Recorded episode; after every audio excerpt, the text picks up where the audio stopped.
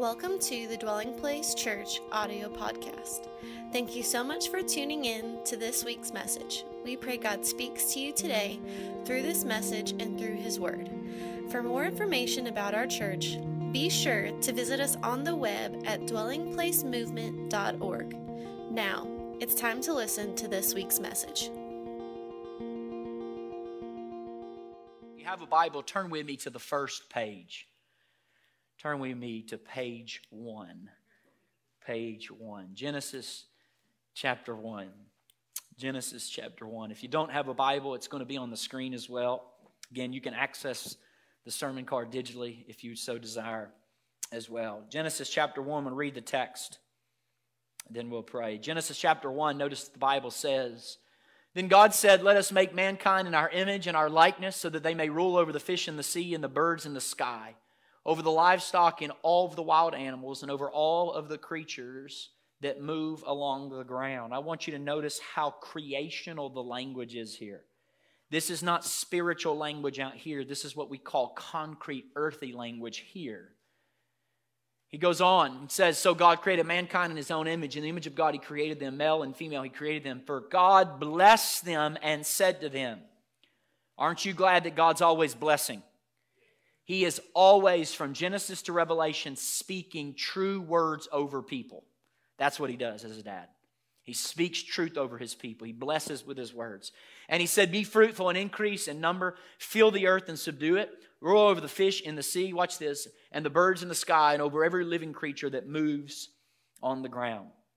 And then the Bible says the Lord God took Adam, or man, and put him in the Garden of Eden to take care of it, to tend it. Would you pray with me? We ask now, Lord, that you would speak to us. Lord, at the end of the day, the reason we come to church this morning is not for games or not just to enjoy one another or just for fun, but Lord, we come because we know you are a God who said, Let there be light. And there was light. And into our confusion, I pray you would speak peace. Lord, into our darkness, I pray you'd speak light. Lord, into our chaotic environment, I pray that God, you would speak your order, your divine order. God, we need you to speak. Give us ears to hear you speak to us today, Holy Spirit. And we know we'll never be the same in Jesus' name. And everybody said, Amen. Years ago, about a decade now, I went back to Chattanooga, Tennessee, where I was born and grew up, to perform my papaw's funeral, my papaw Mosgrove. His name was Oscar Mosgrove. Now, Oscar Mosgrove had parents who had so many siblings that he was never actually given a middle name. I used to get a kick out of that when I was a kid. I'd say, Papa, what's your name? Oscar. What's your full name? Oscar Mosgrove. Well, what's your middle name? Our parents didn't give us. Now, that's, that's, that's exhibit number A. You know you've had too many kids, okay? When you run out of names to give your own kids middle names, okay? And he had a lot of siblings. But he grew up in southeastern Kentucky in a very poverty, uh, uh, poverty-stricken area and at a young age moved to Mowbray Mountains, Soddy Daisy, Tennessee, which is just north of Chattanooga, where I would grow up. And on Mowbray Mountain, his parents went to work the coal mines where they were taking coal out of the hole, right, of the mountain. And he met a little damsel named Ella Jane Haney in 1951. Ella Jane Haney would become my mama. I would bury her a few years ago as well. I did her funeral and we buried her. But they live pretty much in the same place and they built a house in the 1950s at the corner of Poe Road and Mowbray Pike. And I remember growing up being there all the time. My grandpa was a professional yard seller, right? Garage seller. He had a van where things just junk packed from the front to the back. And he traveled everywhere doing yard sales. We'd wake up early in the morning before it was sunrise, and he's already out in his front yard with his tables, makeshift tables, and he's setting his jeans. And I remember as a little boy going out there and grabbing a hold of his leg, and he had those jeans that grandpas wear, you know, they're like so stiff they stand up on their own. And so he had those Levi's that literally, I mean, I think you could break with a hammer. And I remember he would feed us Hardee's gravy biscuit. That was amazing at 4:30 a.m., right? Out in the front yard. And so, you know, or 5:30, whenever it was. And so, but he lived in this same place. He pretty much with Ella Jane Haney, my mamaw, went to the same church pretty much all of his life. He lived in that same house. He was a hilarious man, a really, really funny man. He was constantly known at church to give peppermints to all the kids. Now we we've taken a step up, right? We just put our our peppermints out on the table for your own desire and liking. But he used to be able to give to all the kids. He was a funny man, always had a joke. He told the, one of the jokes he loved to tell all the time. Let's hope y'all get it better than the first gathering. If it doesn't, I'm never going to use this joke ever again. It went over like a lead balloon in the first gathering, so I'm really out on a limb here. All right. So, long story short, is a man named James had a son. After he gave birth to the son, the son grows up and gets a wife. After he has the wife, it's time for him to have his own child. So he goes to the hospital, and as he goes to the hospital to have the kid, you know, the wife is just giving labor and delivering the kids there, and literally things are being cleaned up, taking the kid to be circumcised, and his dad calls James, right? He said, Son, I heard something exciting happen. He said, Yeah, man, something real exciting. He said, I had a child. He said, What was it? What, what was the child? He said, It was a boy. And he said, Man, congratulations. Just wanted to call you and congratulate you. He said, What's going on now? Well, he just took him to be circumcised. And said, Dad, I, I want to tell you, you know, we gave him a name, right? He said, Well, what's his name? He said, Dad, here's my surprise. We named him after you, James. We named him after you. He said, Man, that's awesome. He said, Now, what did you just tell me? He said, We just took him to get circumcised. He said, He went and got circumcised? He said, Yeah. He said, Boy, he said, They did that to me when I was younger and I couldn't walk for a year. you don't walk in your first year of life. It, y'all got a little more laugh. I got a little more laugh in this one than the last one, okay?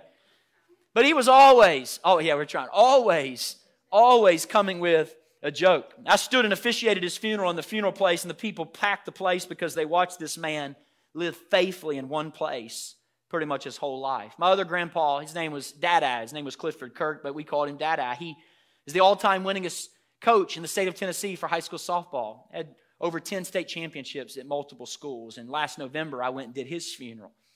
And when I did his funeral, the church packed out, right? People and players, ex players, and refs, and people that are in the Hall of Fame for sports in Chattanooga. And they all came because of this man's stable life. What I want, to, I want you to hear this morning is that through those stories of stability, 86 years in the same place, that is actually common to the Christian experience. When you look back in church history, what you discover is that the saints, listen to me, church, have always felt the strong urge to find a place, to find a people, to commit to that people, and to put their roots down. To live what we call the vow of stability. Now, we're in this series called Mouth to Mouth Breathing Life into Our Relationships. Today, I want to talk to you about Christian stability and how it's our most effective Christian witness, our witness for Jesus in our day and age. What does it mean to live out the vow of stability? Now, most of us in here, we know that the saints of old would have taken vows of charity with their money. That's not new to us, of course. When you were going to become a saint of old, you would take a vow of charity of how you would use your, your, your resources. We know that saints of old would take vows of chastity for their sexuality, of course. They want to live upright in a depraved generation. We know that saints of old would take vows of obedience to Scripture. Why? Of course, the Bible is our book. But you know what I have found that most Christians that are unaware of Christian tradition don't really understand? That people all throughout history, that the first vow Saint Benedict ever called the people of God to take. So if you were a person of God to follow Christ, the first vow you ever took was the vow of stability in place. The first vow Christians were to take is the vow of stability. If you read history and you read the scriptures, you'll realize that saints are always from somewhere. Folks, listen, in our modern context, we think of saints like these free, spirited, free floating, transcendent icons that are hovering and not committed anywhere. And nothing could be further from the truth. Let's just do an exercise. We have St. Francis of Assisi. We have St. Augustine of Hippo. We have Cyprian of Carthage. We have St. Teresa of Calcutta, India. The saints are always from somewhere. Saints are always from a place. Each one of the saints of old found their place. They found their people. They set down their roots and they belonged. Now hear me. In our postmodern world, listen to me, postmodernity, probably more than anything else, learned and has learned and seems to thrive off of the problem of instability. It doesn't ever confront it. In America, we have a propensity all the time to move on, to try to reinvent ourselves. We don't like one job, we'll go to the next job. We don't like that job, we'll go to the next job. We don't like this church, we'll go to the next church. We don't like this city, we'll go to the next. And we try to have this propensity to move to the next place, to reinvent ourselves, and to try to keep what? Constructing our lives to our liking. And when we do that, we do that without ever sticking to any one project long enough to create any authentic community. We in the Western world are used to this. We're so, this is so much things in us, we don't even recognize it's actually happened to us. So today, when I start this message, I want to start with the vow of stability, of staying in a place. Let me put a few ideas in front of you. When you talk about the vow of stability, the stability in a place, why does God want that? Well, three reasons. Number one, through the vow of stability or faithful stability, God, watch this, wants to give you a gift. God wants to give us a gift. There is something about a home place. There's something about knowing you're safe and, and where you are is safe and knowing where you come from and there's a roof over your head. I can, while I'm preaching today, still feel the carpet of my parents' house under my feet. I can still see the kitchen where I grew up inside of Daisy. I can see the window in my bedroom and out that window a Bradford pear tree. And I can still see the basketball court that we created in our own driveway. We had a portable goal, and then my dad and I, we poured concrete for one post and had almost like a mini full court. I can still see the aluminum fence in my backyard that looked so big when I was a kid, but I took my kids there this week, and that yard don't look near as big as it was when I grew up there. I I can see those things. And through the vow of stability, listen to me, church, God wants to give us a gift. Now, you know, I want you to see something. The very first gift God gives humankind, you know what it is? Gift of place. The first gift God gifts Adam with is the gift of place. God took the man and the woman, and what did He do? He put them in the Garden of Eden, and He said, Be fruitful and multiply. You can thrive here. Here's your place, Adam. Subdue it, rule over it, isn't it beautiful, Adam and Eve? Isn't it amazing? And they were able to flourish there and grow there. God gives us the gift of place. I think it's very instructive for us to realize also that the first curse after the fall is the curse of placelessness. The first thing that comes on mankind when he falls is he is exiled from his place. The first curse human feel is a curse of placelessness. What happens? Adam and Eve are given the gift of place, the Garden of Eden. And what do they do? They take the story into their own hands. Sin enters the story, and they are what? They're exiled from the garden. The first curse on earth is the curse of placelessness. This is why our hearts ache when we see homeless people on the side of the street. This is why our hearts ache when we see single parents getting priced out of their place. This is why we, as God's people, try to create a place for others. This is why we meet and talk to our welcome team and our giving gifting teams on a week or a monthly basis because we want, when people come here, this to be an overwhelming sense of home. We want people to feel welcome here. We want people to feel love and acceptance and forgiveness and to have a place. The first gift to humanity is the gift of place. The first curse of the fall is the curse of placelessness.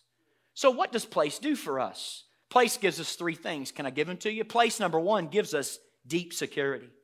Place gives us deep security. In 1945, before Abraham Maslow, the great psychologist, put together his what we call triangular hierarchy of needs, right? Physiological needs all the way up to self actualization. Before he gave us our hierarchy of needs, all kinds of sociologists and, and physiologists and psychologists and sages and theologians throughout the centuries have been telling us that a safe, predictable, comfortable place for us is absolutely essential for humans in the quest to becoming humans. Children need to know where they're from. Children need to know there's going to be food in the pantry when they walk into the pantry. Children need to know what, what bed they're going to sleep in every night. Children need to know that they're going to have people that are older that lay their hands on them and that love them and pray for them and constantly encourage them. Can I just tell you where we're at in America? 2.5 million children in America experience homelessness at some point. 2.5 million. Last year, in the shelter system of our metropolitan areas, there were 2,000 children born in the middle of the night in makeshift shelters, the shelter system. Children should feel blessed to have people lay hands on them in their safe place. And Abraham Maslow knew what so many others have known for centuries that it, you, if you can get that safe place for a child, that will be the safe place from which to launch everything else in that child's life. They now have the security to get started. They have the security to know what it is to be a human and to be loved by those around them. So place gives us security, but you know what else place gives us? Place gives us secure identity. Not only does it give us deep security, it gives us secure identity. Now, I want you to just follow with me for a moment. The church called Dwelling Place Church, it meets in Woodstock, Georgia. That church is literally the church that my children are growing up in here, right here in Woodstock. This village, this people around them. Listen, you all help Meredith and I as parents. It is true that, yes, Meredith and I named our 12 year old Knox, and we did name our nine year old Marley, and we did name her, even from birth, Harper, our five year old Harper. This is true. But let me tell you something. You are the people, the church is the people that are really coming alongside them to give them an identity to actually really name them. Where you're able to say, Knox, you are a mighty man of God and God's hands on you. Marley, you are a servant of the living God. Harper, you are a disciple of Jesus Christ. My five year old is running around this church in a moment when we get done and she loves this place. My 12 year old loves Dwelling Place. He doesn't just love DP kids, he loves this. This is his home. Marley, she wants to wake up every morning and her, her, her mom sing on the worship team because she wants to get here at seven and she wants to be here and she wants to help giving and gifting teams because she belongs to this place. And in this church, I have, Meredith and I have extended aunts and uncles who literally come up and they slap my kids on the back. I watch you. I watch you go out in the lobby and you slap Knox on the back as a 12 year old and say, Hey, I watched you. I know I heard you did really good in your CYB basketball game yesterday. I watched your dad in his Instagram. I saw you knock down some shots. And they slap Marley on the back and say, Marley, I saw you started practicing clogging. You like to do clogging? And they slap Harper on the back. Harper, I saw you and your little leotard and you looked amazing in your little, you know, your, your, your dance recital that you had. And it hit me the other day like a ton of bricks. My Harper, who is five years old, is growing up thinking that is normal. And I heard the Lord say to me, every five year old in Woodstock ought to grow up thinking that's normal. Every child in this community ought to grow up thinking it's normal to have aunts and uncles and a family of God, stable and faithful in the things of God, encouraging them and speaking life to them and declaring God's truth over them. That should be normal for all of our kids. The vow of stability in place. It, it gives identity and security to people. Place gives us security, but yes, it gives us identity. Listen, the people of God in the place of God that God has planted us, they help us receive our name from God, our real name from God. Zelensky, president of Ukraine, was not even known last Sunday when we worshiped. He was on the Dancing with the Stars Ukraine edition eight years ago. He's been a comedian and a public person. Now he's the president, just a few years ago when he became the president of Ukraine. He had an inaugural speech like all presidents do. I'm going to share you a quote from Zelensky. Zelensky's become an overnight phenom, a hero, right? I mean, if, if the Lord tarries and we wait two, two, you know, 200 years in the history books, you need to understand the quote that he told Biden the other night will be at the top of the book. Do you want U.S. Special Elite Forces to get you out? He said, I don't need a ride, I need ammunition. I'm not going to cower. I'm not backing down. I'm staying right here with my people. And you know what he said at his inauguration? This is what he said. This is him. I talked to the pastor in Kiev today.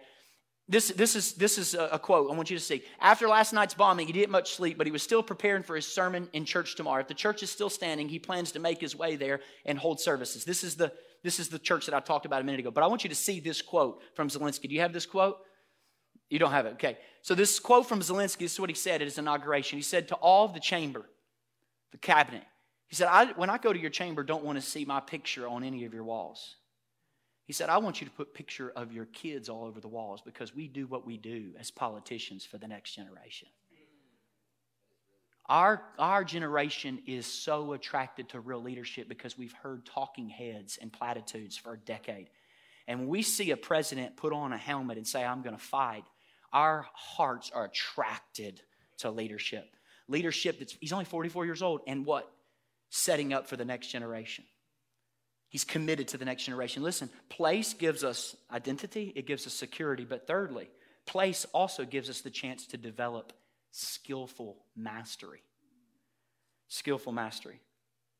What do you mean, Craig? I had this young kid at our old church, Meredith and I, that we grew up in, and his name was Truman Ross, and he was he was a daddy's boy. His dad was a handyman who did amazing things and roofs and could build anything. His dad's name was Earl Ross. He was a turkey hunter, so he was a, a friend of mine, spent a lot of time. And I never forget visiting the workplace, and Truman always wanted to follow his dad. And he'd be out there five years old with his flat bill off to the side, and he had a tool belt on, and he had the, you know, the, the measuring tape on one side, and then he had the hammer on the other side. I never forget me and Dewey, knocked, uh, Meredith's uh, dad, went out there, and he had his nice slacks on one day, and we are looking at this house, and I never forget, he looked at us and he said, "What are you guys going to do? Just stand there, you know, like get involved." And and what was so amazing is because he followed his dad around in that craft and that skill he became a master at 11 or 12. He's now in the armed forces and he's overseas. But at 11 or 12 years old, his mom started posting Facebook pictures of him building entire structures. Why? Place affords us the opportunity to develop mastery. Do you know what it's going to mean for the Mosgrove kids? That they don't have to spend 20 years of defragmenting from their old values and old church life but they are now able to multiply and compound the work of God done in the previous generation. Do you know when my wife and I were thinking about coming here and planting, you know what literally broke the camel's back? We had pretty much made the decision, but I was in a independent prayer meeting one day for people that are not in our church, and I had a man of God stand up to me and he began to prophesy. He said two things to me. One was that in this season, God would prepare me or want to lead me to become an architect of apostolic ministry. And then he said something else, and I'll never forget it as long as I live. He said, Your kid's first memory of church will be in that new methodology in wineskin. They won't have any memories of a previous wineskin. That was it. That sold me. They're growing up in that methodology. They're growing up in this wineskin. It gives us skillful mastery. Think about y'all, Seth and Steph Curry, two of the great ballers on the planet. They grew up with Dell Curry playing in the NBA for 16 years, and they thought it was normal to go to shoot arounds. They thought it was normal to hang out with NBA stars. Think of Peyton and Eli Manning. They spent and thought it was normal following around Archie Manning in the NFL and watching their dad play in the NFL. They thought that was normal. Y'all, place gives us security. Yes, place gives us identity, but place gives us the chance to practice and so we can develop our skilled mastery. And what maybe took us 20 years to learn will take our next generation three years to learn. And what maybe took us generations to get right maybe takes them a couple of days to get right. This is what the vow of stability gives. This is what the staying in place provides. So God wants to give us the gift of place and through the vow of stability. Listen, if, if, and that's a big if, if we will stay put, if we will receive the place God has given us, that's an if. Folks, I as a pastor can speak until I'm blue in the face at people and say, you don't understand really the blessing you have until you commit fully and you wrap your life and get your life wrapped up in the local church context in which people and extended aunts and uncles are going to speak life over your kids and declare God's destiny over your kids and to become a safe haven when you're going through a difficult challenge. And so many people, because they're in America, they don't want to receive the gift God has for them. But if they will, place will become the greatest gift God gives you. If. But that's a big if. Here's number two through the vow of stability, God wants to make us holy. He wants to make us holy. What do you mean He wants to make us holy? You've heard it said, church would be great if it weren't for all these people. Life would be great if all these difficult people weren't messing with me, right? You know, can I just say something? I think most of us are pretty good Christians when we're by ourselves. Right? I'm, I'm a great Christian when I'm living by myself. I don't get impatient with myself. I don't speak curse words to myself. I don't speak curse words to others either. I don't speak cross words to myself. Y'all, I'm good when my kids aren't bothering me. My wife is real good when my kids aren't asking for food every seven and a half minutes. Okay, you're bored. Stop eating out of boredom, right? Ever seen that mom, uh, that meme on Facebook where the mom's laying like this and the dad's laying like this, and then the kid's laying across them this way, and it says H is for hell. I'm good. I'm good when my kids aren't bothering me. But it's actually the people that make us holy. As we live out our vow of stability in one place, you know what God will do? He will surround us with saints. Watch this. Who will help purify us, who will help us practice the fruit of the Spirit. Listen, church, the fruit of the Spirit cannot grow in isolation and it cannot grow in abstraction. Love, joy, peace, patience. When do I need patience? I need patience when someone in my connect group is about to drive me mad. That's when I need patience. When do I need love? I don't need love when I'm by myself. I need love when I'm with EGRs at DP. EGRs are extra grace required people. Okay? That's when I need love. I don't need joy when I'm by myself. I need joy in the midst of circumstances that wouldn't otherwise in the natural provide joy. And through the vow of stability, watch this, we will what? Be made holy if, that's a big if, we submit to it. We submit to the place. Our places and the people within them have a way of purifying us if we'll let them. I started thinking about last night. I wonder how many times God's up in heaven, like, there's a son of mine, and I want so badly to use him in this area. And so he spends years organizing your barista, the person you talk to at the restaurant, in order to get your heart, to get you connected to a place, because he knows in that place you'll be discipled and empowered, equipped for what he's called you to. And then he goes through all of those years and all of that prevenient grace, and then they get here, and boom, they're out. And they cut themselves off again. God's like confused and bewildered. Man, I'm trying to get these people to grow, but they won't stay committed for any length of time to allow the fruit of the Spirit to grow. Now, I know I realize I'm talking like weird. I don't find any believers and pastors in the body of Christ that we even talk about this. The gift of place, being committed. I was thinking to myself, do you know the people that I don't trust on earth? People that I don't trust on earth are those who get into their later years of life, 70s and 80s, and they have to keep making new friends over and over because people who aren't able to travel with the same people over decades. I don't trust people who in, show up later in life and they don't have any old friends. And I don't mean their friends are old. I mean they don't have any friends that have lasted for decades because it makes me think, well, what has happened to cut you off from every other brother and sister relationship over the last 30 years? What's happened? And through the vow of stability, we plant down and we learn to forgive each other. Now, there are a couple trends. I'm going to give you two of them that are at war against this idea of stability, especially stability in place. They keep us from the vow of stability. Here's the first one we live in an age of wanderlust. That's America. We live in an age of wanderlust. I hear people in their 20s and their 30s say, you know what? I'm going to move to Nashville for a few years, or I'm going to move to Dallas for a few years. You know, Dallas has that vibe, you know, that vibe. Tr- yeah, the food trucks, you know, you don't even, you just get on the little one wheel thing and, and you just go everywhere. You get on your, you get on your bike and you just see food. They, they Dallas has got Austin, that guy's a, that Austin, it has a vibe. And then what happens three years later? Well, Dallas didn't find the genius in me, so I'm to go out to Los Angeles, you know? And out in Los Angeles, I, I, was in my high school theater class, so I've always had a dream to make it big in Hollywood, you know? And then three years later, what? Well, I'm just to go, you know, New York City, they got the vibe. Now, it's post COVID, you know? And then what happens is you look up and somebody has lived five places differently in a matter of decade. And hear me, hear me, listen. I know that those people have probably paid their bills the whole time but they don't have any relational rootedness. They have financial capital, but they don't have any social capital. And can I just speak for a moment? I know some of y'all think I'm real old school right now. I think in America we have forgotten what social capital means. Even in the church, what it means that there is a village coming around us to help us grow up into the ways of God. And we grow up now in America in this age of wanderlust. And listen, we are living in a great human experiment because right now, you need to hear me, we are the first society in human history that is currently choosing to do what we're doing. And I just want to ask, I just think we have to ask ourselves, is it working? Is it working? I mean, that's a, that's a good, honest question. Is the desire to jump from place to place and never be rooted and never belong to anyone in any community, is that working? Rootedness in place.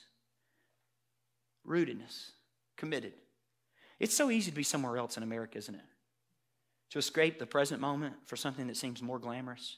You can get on your, you can be where your feet are at your couch and you can get on your phone and you can escape and digest somebody else's location and spend your whole night digesting their locations.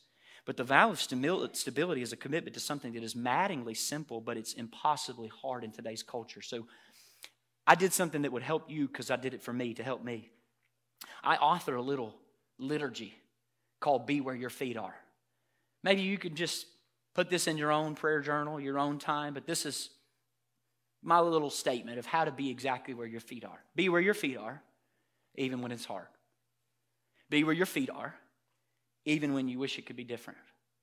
Be where your feet are, even when hope feels bleak. Be where your feet are, content in the mundane and the ordinary. Because that's where you'll really find true life, anyways.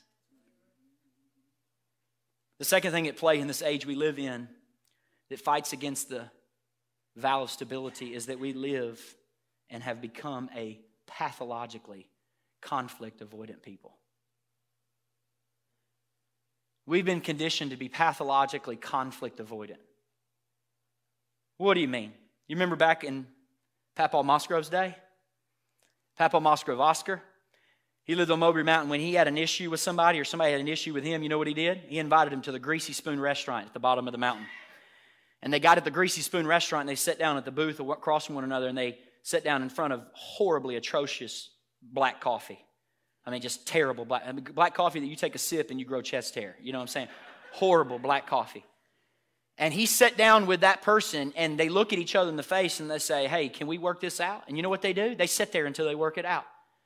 They sit there and they talk face to face. They communicate one to another until they find a way of peace. And you know what they do? They go on with their life. What do we do today? We don't do that, folks. We go behind our keyboards and we get keyboard courageous. You know what I'm talking about? And we don't want to tell. We subtweet everybody else and sub Facebook post everybody else that's in our, our group. And we don't dare talk to them in person. We are, we are pathologically conflict avoidant.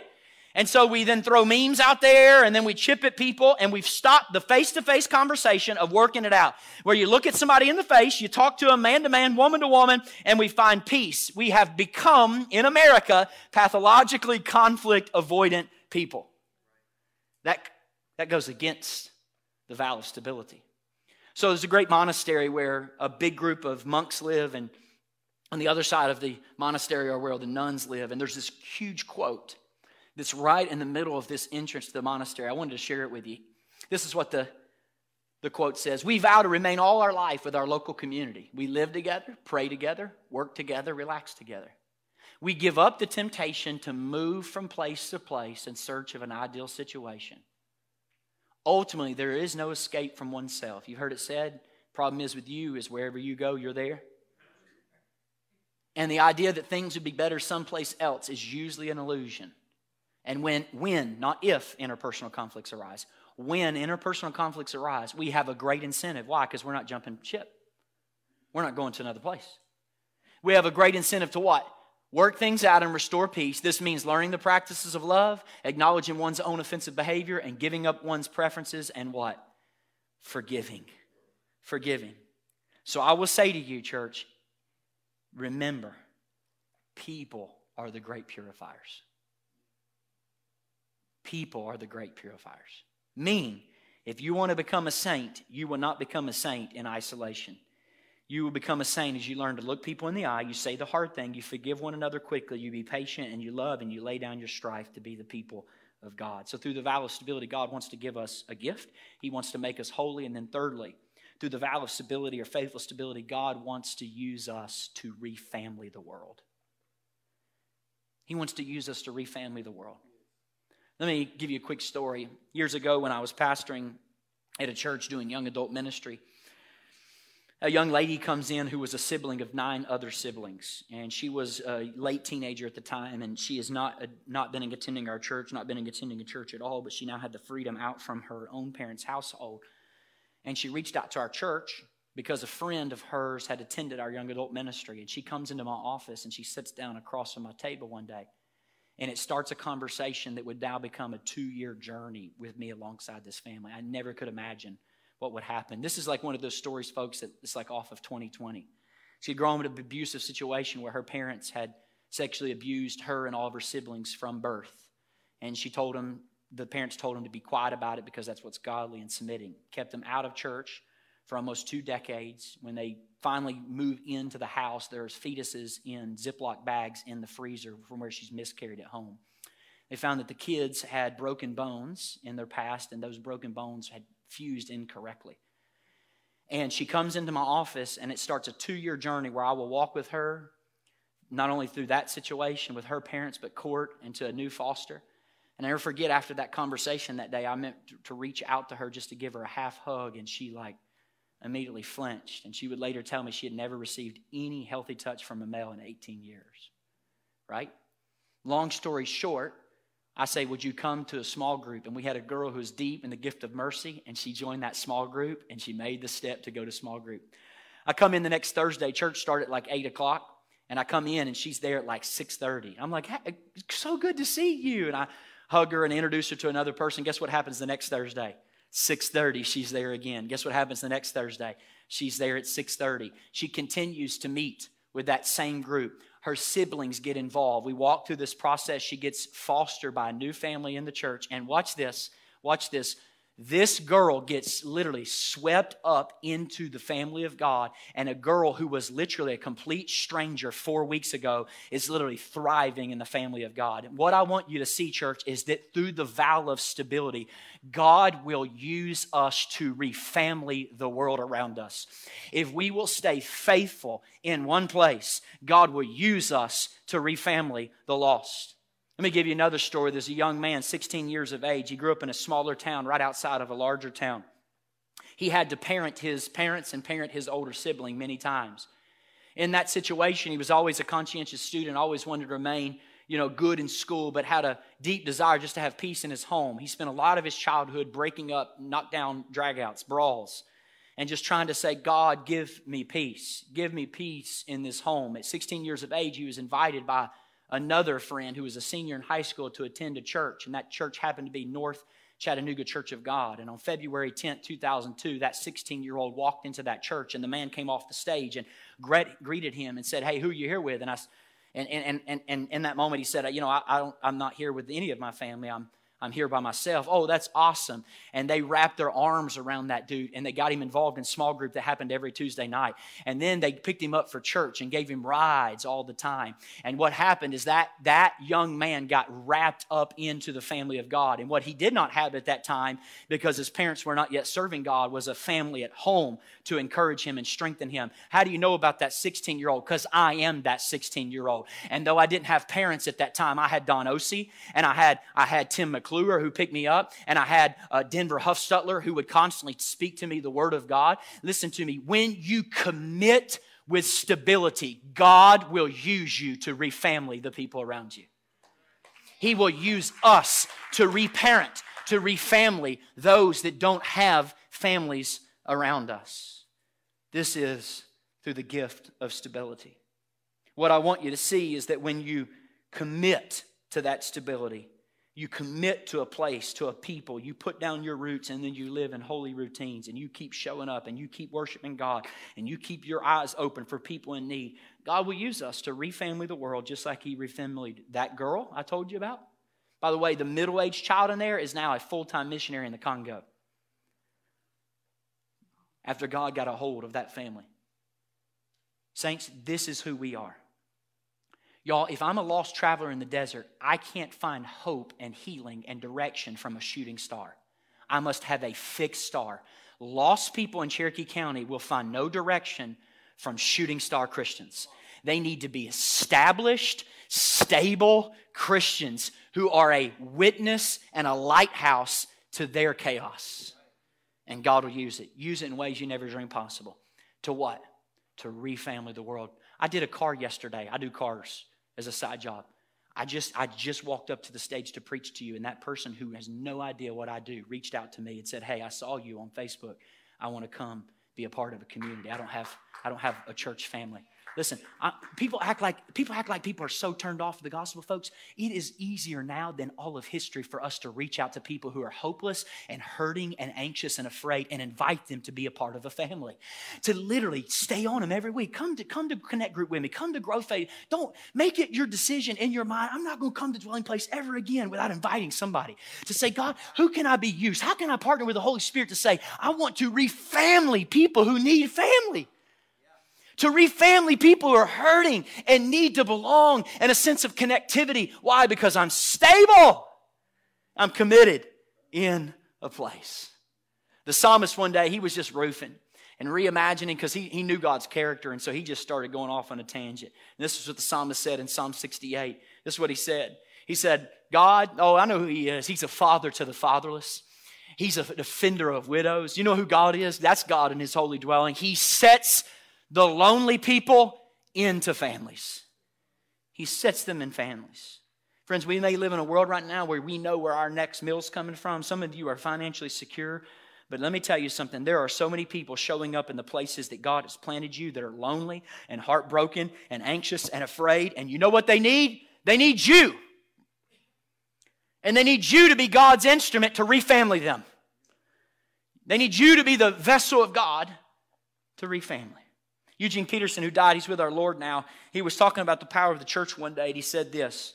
He said, The church is a colony of heaven in a country of death a little bitty colony of heaven in a country of darkness and pain and political partisanship, and everybody's just madder and madder and redder and redder and more red face and more red face because they're taking the adrenaline of the culture.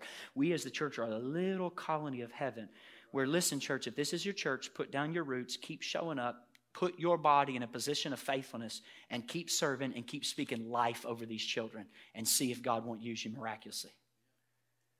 So there's faithful stability in place. But then, secondly, there's faithful stability in our sexuality.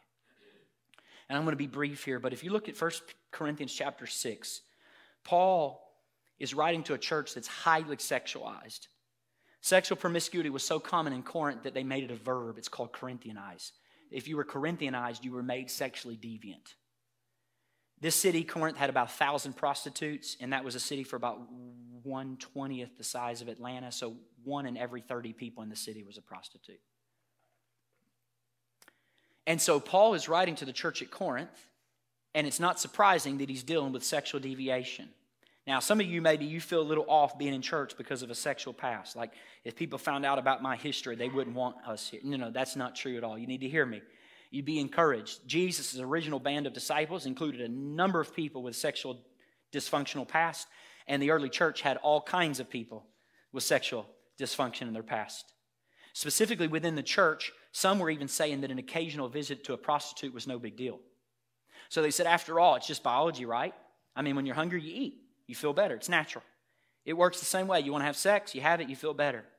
So in 1 Corinthians 6, what Paul does is he shows them there's a spiritual dimension to sex because God made us, you ready? Here's your nerdy word for the week. God made us a psychosomatic unity. Psycho meaning soul, spirit, right?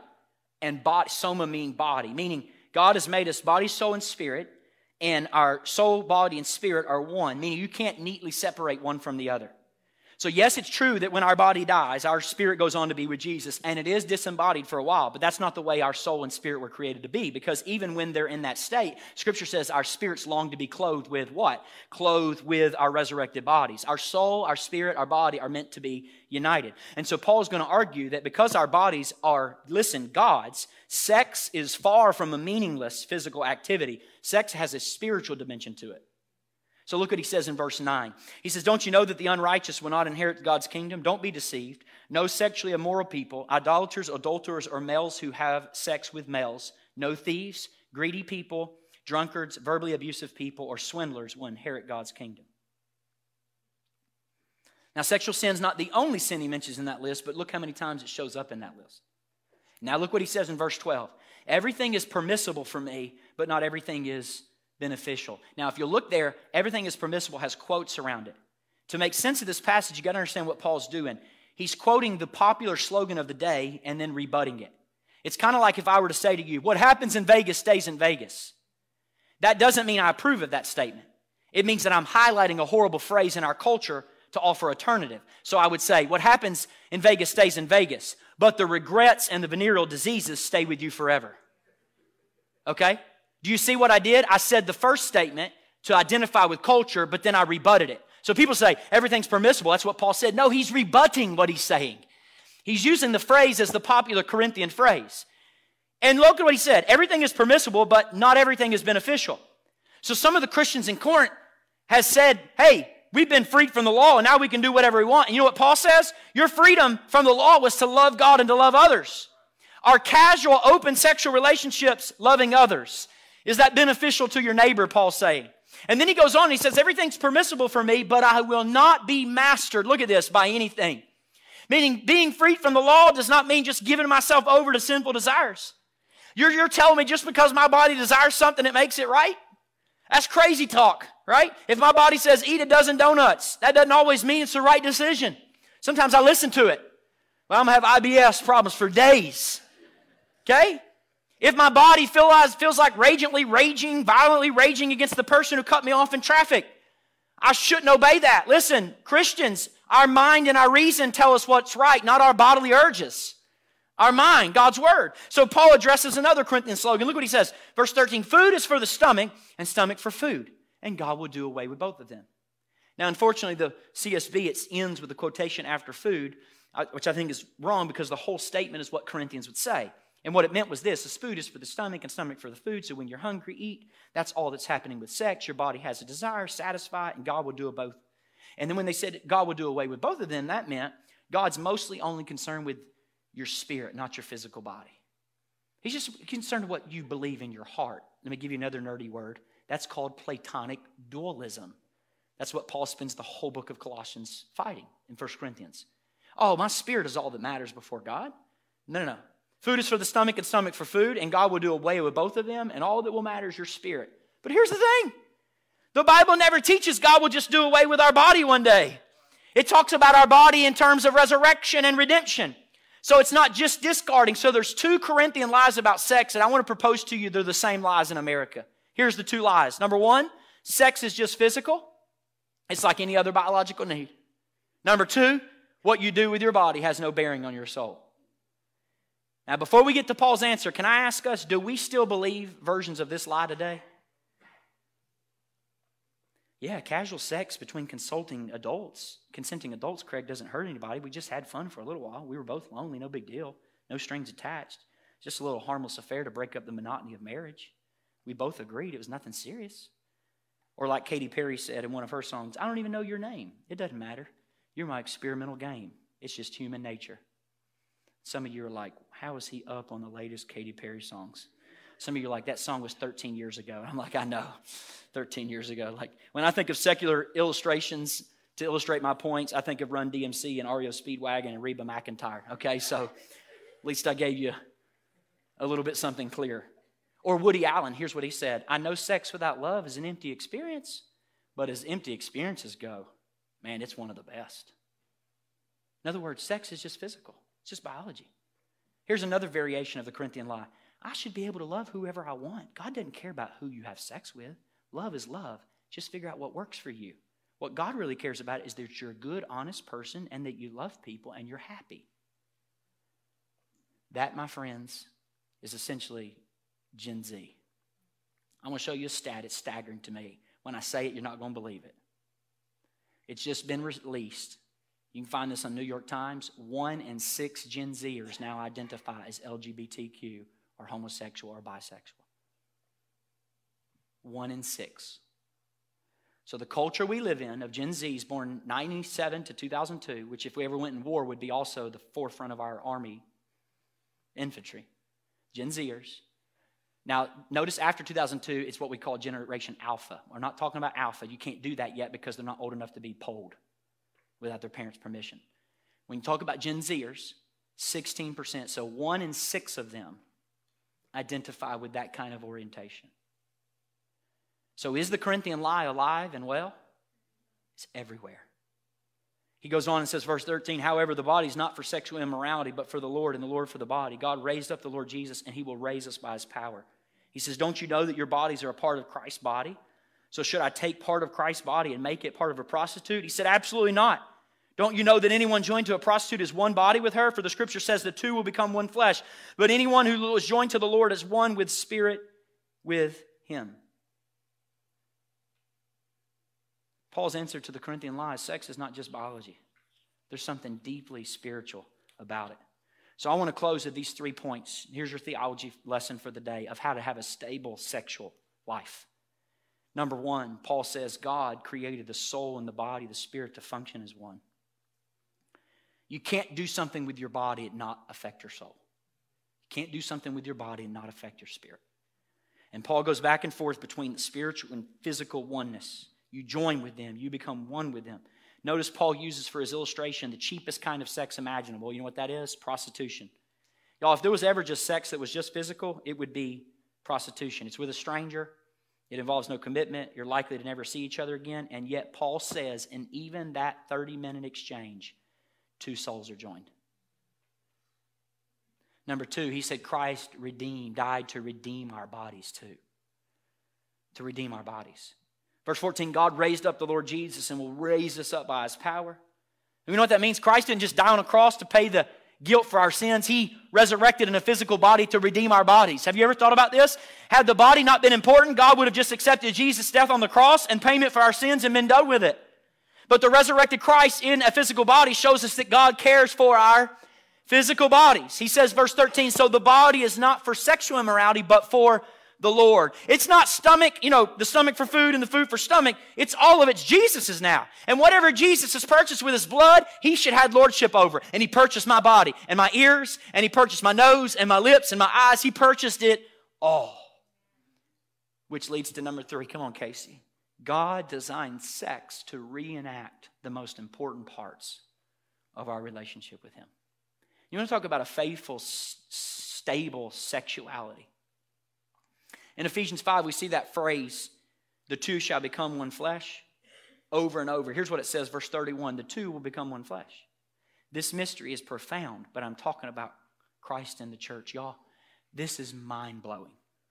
The whole marriage covenant and sexual relationship, watch this, it fully reenacts Christ's relationship with the church. Watch this. When you make a covenant in marriage, it's just like the salvation covenant. What do you mean, Craig? You stand at an altar and unite yourself to all of them. I gave all of myself to Meredith forever. All that was mine becomes hers. All that was hers, the good, the bad, the ugly, comes to me. It's mine. The wife then takes on a new family name. We exchange rings. We celebrate with a meal. And that night we have sex as physical seal of our commitment, out of which often God will bring forth new life. Each one of those steps is the gospel. Watch this. In salvation, you go to the altar and you say, I do to Jesus. He already said, I do to you 2,000 years ago. He's been at the altar waiting ever since for you to come there and meet him. He's already pledged himself to you. And what happened in that moment? All that was his became yours freely. What was yours? It became his. Shame, shame, guilt, guilt, sin, condemnation, he gladly took on the cross. What was his that became mine? What is it? Righteousness, eternal life, inheritance with God. All that became mine. I took on his family name. I exchanged rings with him. You know what it's called? Water baptism. We celebrate not with a reception, we celebrate with a different meal called communion. At my salvation, what did Jesus do? He put his Holy Spirit in me, out of which God brings forth what? Newness of life. Every step of marriage preaches the gospel, preaches the truth. And so the act of sex itself is a physical illustration of the love of God. Psychologists say the deepest desire of the human heart is to be known and to be loved. That's what's happening in sex. Someone sees you fully uncovered and they embrace and receive all of you. That's why sex feels beautiful, by the way. It's an echo of God's love for us. We want to be known and loved. Listen to me.